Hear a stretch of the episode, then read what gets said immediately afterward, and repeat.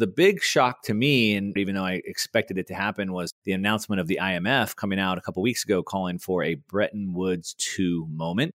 Basically, they're calling for a one world currency they're trying to get in front of each of these countries doing their own individual digital currency so they can have their own digital currency. Maybe that's backed by a basket of SDRs. What this is doing is the Fed now wants to launch their digital currency, which gets rid of all the local banks, the decentralization of banks, the local decisions being made. But the IMF then bypasses all the central banks and all the governments. The bankers taking over the world, basically. Welcome back to The Breakdown with me, NLW. It's a daily podcast on macro, Bitcoin, and the big picture power shifts remaking our world. The breakdown is sponsored by Crypto.com and Nexo.io, and produced and distributed by CoinDesk. What's going on, guys? It is Sunday, December 27th, and today on the Breakdown's End of Year Extravaganza, I am joined by Mark Moss. Mark is one of the fastest growing YouTubers, especially when it comes to topics like Bitcoin, central banks, and alternative macroeconomic narratives. This is a super fun conversation about how the world is changing, and I hope you enjoy it.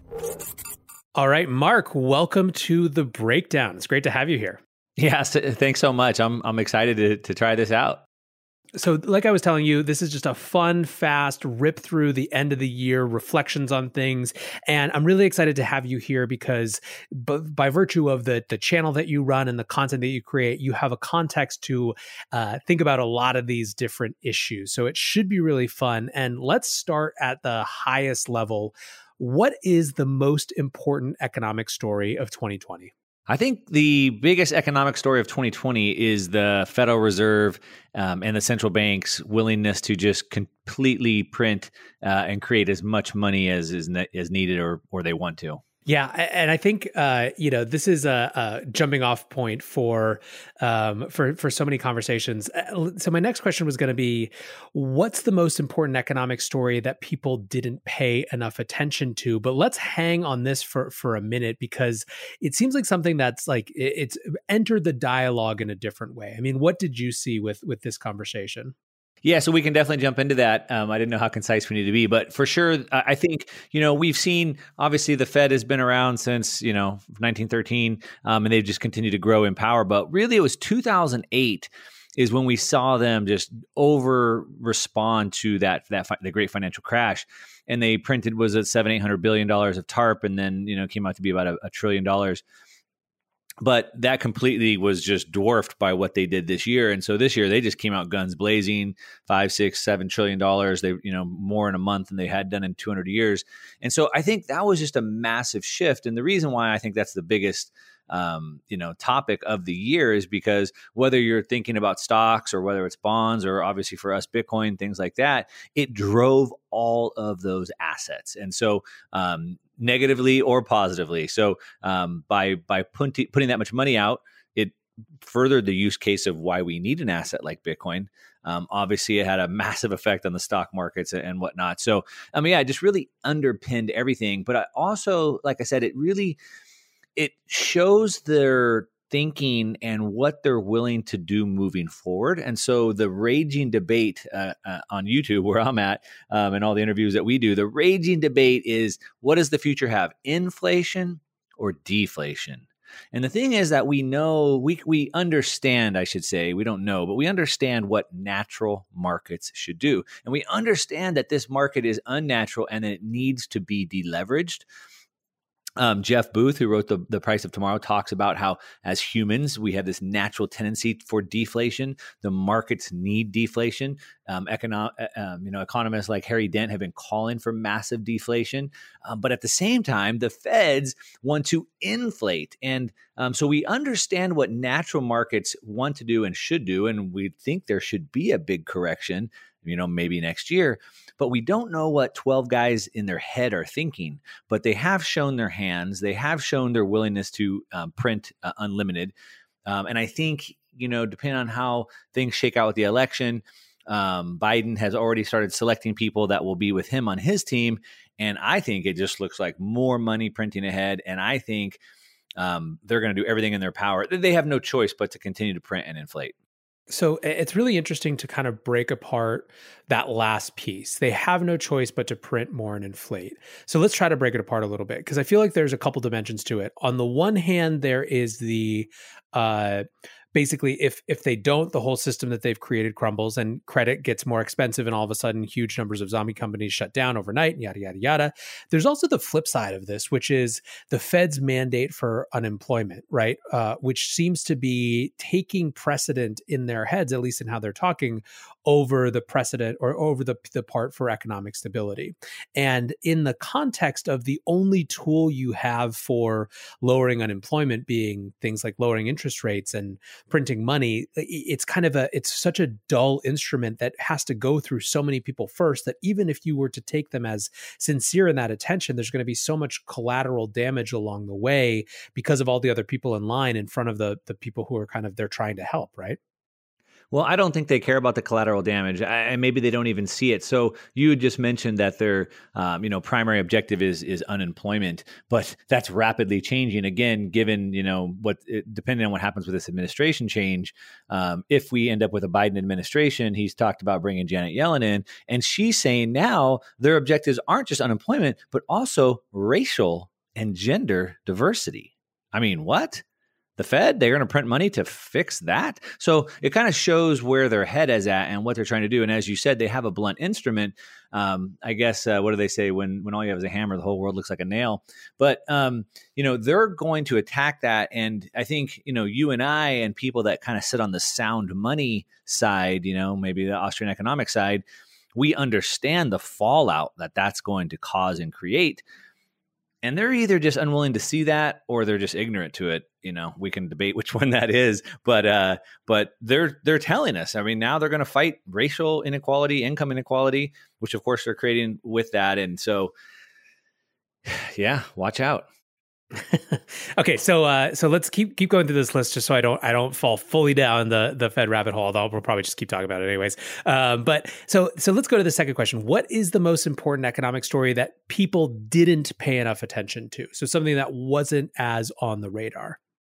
Well, obviously, we're in a little bit of an echo chamber, but I would say the big economic story that people aren't paying attention to um, is probably this massive shift that's actually coming really, really fast, which is the central bank digital currencies that are coming down the pipeline. And even people that you know are in our little bubble um, still maybe aren't really understanding exactly the ramifications of that and how fast it's coming. And I think it was really pretty shocking. You know, obviously China already launched theirs October twelfth.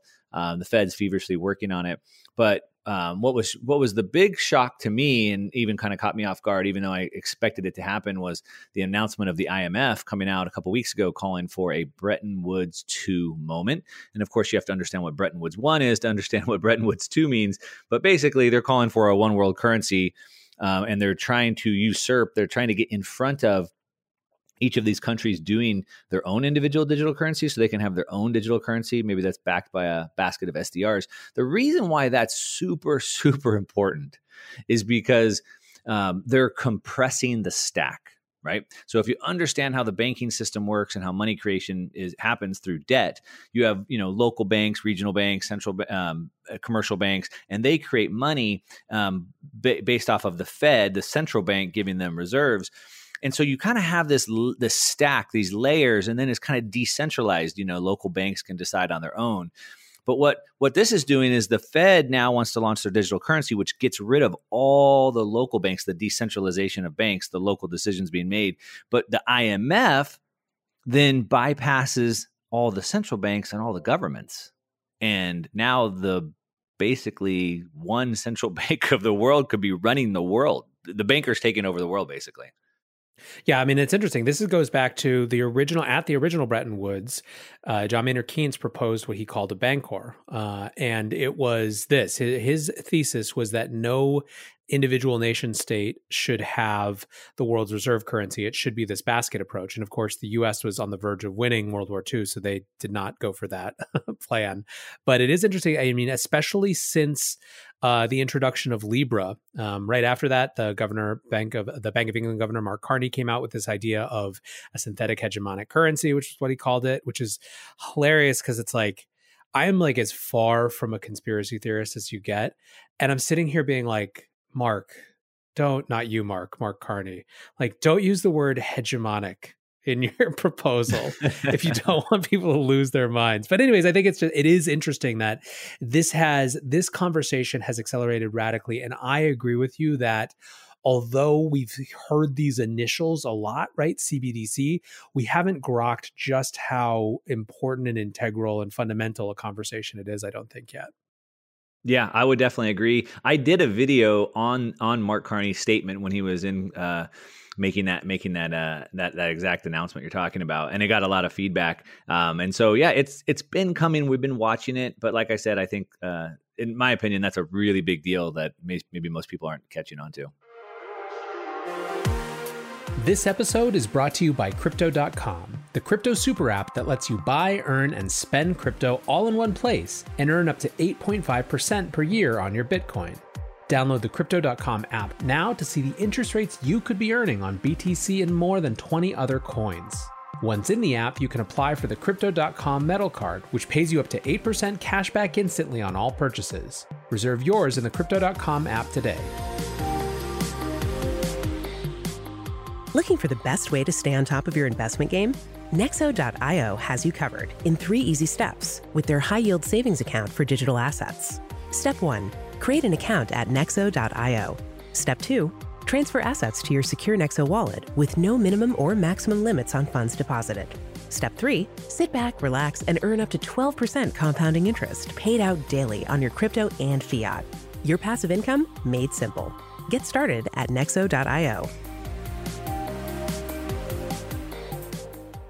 Let's talk about, um, I guess, about kind of what we saw over the year. And, you know, were these changes, be it central bank changes, policy changes, economic changes, government power changes, were they a fundamental or a paradigm shift? Or was everything that we saw this year just an acceleration of changes that were already happening? Yeah, I would say it's an acceleration. It's it's like an accelerant, like a gasoline poured on a fire, um, right? So we've already been going down this path. Like I said, in 2008 was really when we saw the government. I mean, kind of the, the first part of QE starting to come out, and so this has definitely been a, a, a continuation of that, just an accelerant. So yeah, I mean, the whole COVID pandemic obviously was the big news for 2020 and it's just really accelerated or maybe even exaggerated all the existing problems that we've already had from weakness in the economy to um, you know the Fed trying to print money to um, the rise of of a, of a, sound store of value like Bitcoin, right? Uh, pushing more people to that. So all these things that were already in motion have just been accelerated. Uh, even even the massive shift of of education, right? Um, uh, learning from home, maybe not going to college, working from home. We've seen, you know, the big Silicon Valley giants say you don't have to ever come back to work, just work remotely. So all these things were already happening, but yeah, just a massive exaggeration. Yeah, uh, absolutely. Um, so you obviously spend t- uh, a ton of time looking at lots and lots of different assets, lots and lots of different markets. What asset or market surprised you most over the last year? Wow. Um, the, the market that has surprised me the most over the last year, well, the ones that have definitely caught my attention are both gold and Bitcoin, right? Um, sound money people in the US are blind to the fact that you know what the, the problems that we have with our currencies why a sound money a hard money it would be important um, and I, that's why i've always tried to talk about the why. Why do we need that? And um, they've really done a good job marketing and helping us show the why. And so you know gold i became a pretty big gold bug back in like 2008 and uh, obviously since like 2011 we've kind of been in like a bear market for that and so, you know, to see it come roaring back to life you know, over the last year has been pretty good. That's kind of surprised me how fast that's come back, although it's kind of weakened. But um, I wouldn't say I'm surprised with Bitcoin, but definitely the the rise of Bitcoin this year has been been pretty amazing. I guess maybe I am a little bit surprised by how quickly um, some of the old guard, if you will, the the old Wall Street titans, have started to change their tunes. Yeah, I mean, this has been, I think, a very noticeable feature of this year is uh, you know, I mean, it may be entirely that, uh, you know, come next year, we're sitting here at this time having the same conversation, and there's been such a torrential flood that these trickles are like nothing. But it is notable that you can kind of map out Paul Tudor Jones, Druckenmiller, uh, you know, Bill Miller, and so on and so forth, Guggenheim Partners recently, like all of these kind of firms shifting. And, and it does feel like we're watching the ground shift right underneath our feet in, in a way that's hopefully positive. Yeah, I mean, you know, a lot of people want to argue if it's if it's positive or negative getting institutional investment in. Um, you know, I I, I, always love to go back to uh, Hayek's quote, which is, you know, we'll never have a sound money again until we take the thing out of the hands of the government. It can't be done in a forceful way, but in a sly, roundabout way. And so, because of that, I've always kind of believed in this kind of uh, people's money, kind of populist money, you know, uh, retail driven, which obviously it has been. Um, and so, it certainly doesn't need the institutional in, in, involvement to succeed, um, but it's definitely accelerating it. Um, could it be good or bad? I mean, I think like most things, they can be both. Um, and so we just kind of have to see how that plays out. But I think there's enough protections built into Bitcoin uh, to protect it from an attack. As a matter of fact, when I started my YouTube channel a couple years ago, uh, the first four videos were a four part series talking about how Wall, and this was a couple years ago, how Wall Street was going to come and try and take over Bitcoin and what they were going to try to do, try to financialize it, try to inflate it, etc. And uh, I talked about how Bitcoin has kind of built in protection measures for that. So um, yeah, it's going to be interesting to see how it plays out, but it's it's definitely a big catalyst right now. The, I made a video last week talking about how um, the Bitcoin shortage, and basically what I was saying is uh, is that uh, between um, Cash App and now PayPal, um, they're buying up like 110 percent of the Bitcoin, the the new daily mined Bitcoin, and then um, Grayscale was already buying 118 percent.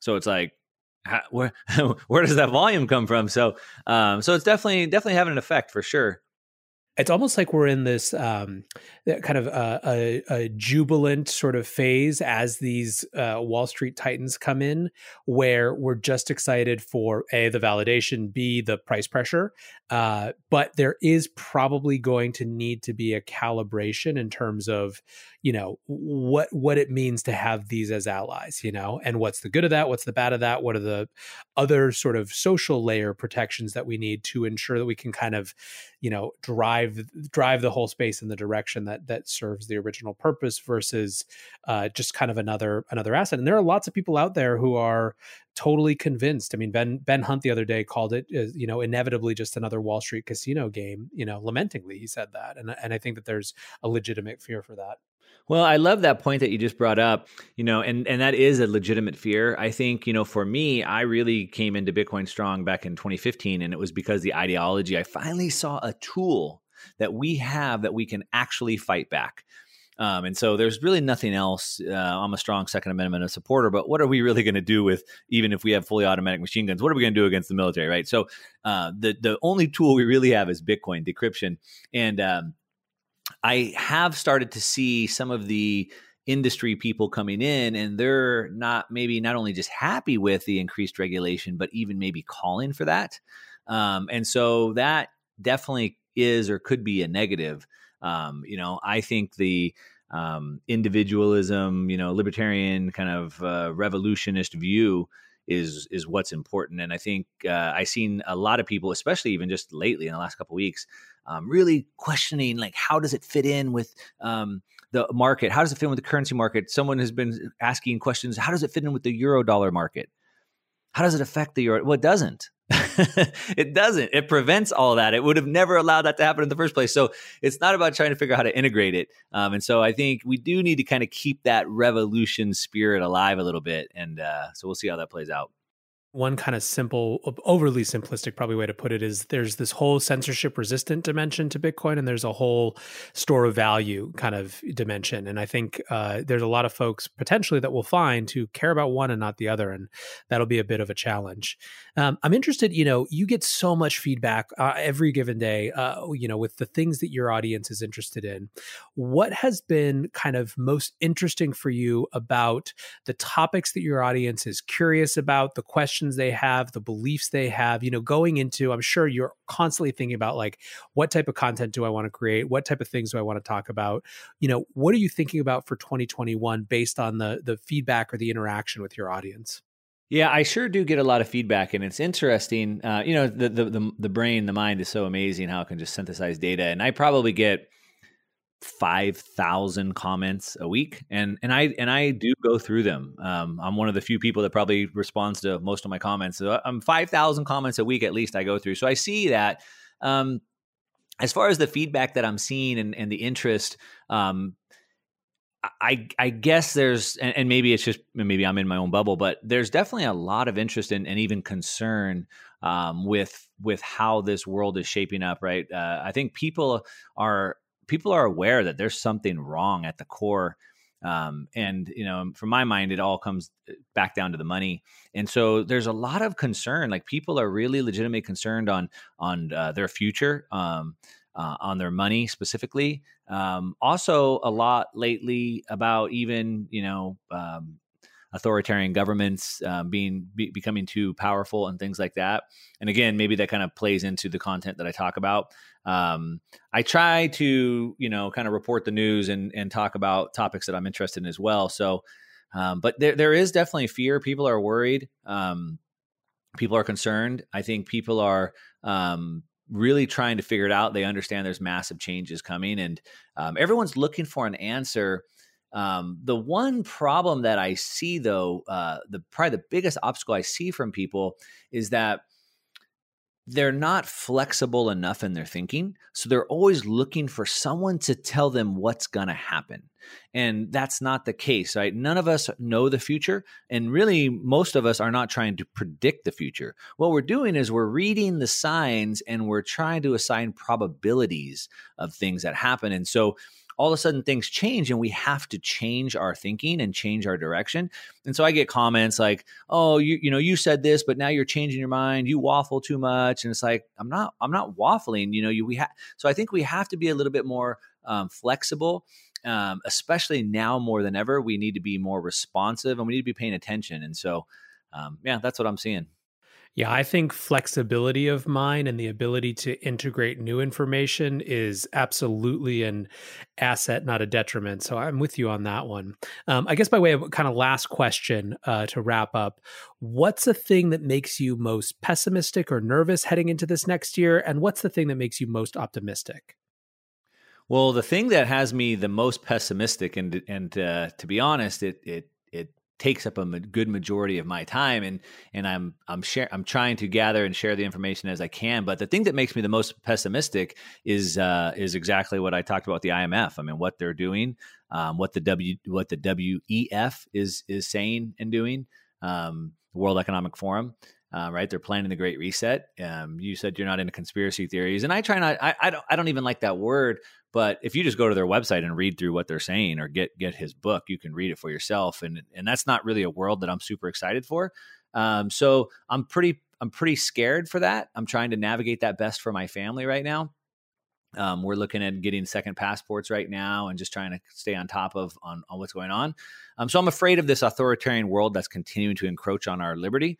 Um, that's my that's what I'm most pessimistic about. What gives me hope, and really the only thing that gives me hope, is Bitcoin because Bitcoin is the tool that we can use to fight back. I believe, um, kind of going back to the book, like the sovereign individual, um, I believe we're moving into a world where the only way we can beat the grip of authoritarianism is when nations will start to compete for us. And throughout history, that's never really been possible. You know, growing up, I had friends that moved from Iran or South Africa. They left um, authoritarianism, oppression to come to a free country, but they had to come penniless they, they couldn't come with any gold or any money or whatever. And now we can move with Bitcoin. And so that will allow this real competition to take place, which I believe that's the only thing that can break that grip. And so that's what gives me optimism for the future super interesting answer. I love the the idea and it's something that i've been paying attention to for a long time as well this idea of just competing for citizenship and what that might mean and how that might be a countervailing force. So uh, i love it mark and i appreciate you taking time. Um, i gave everyone the shout out to the show at the beginning or, or the youtube channel rather in the in the intro but i encourage you again go check out mark online. I'll make sure the link is in the show notes and uh, mark always awesome to talk to you. Uh, keep up the great work.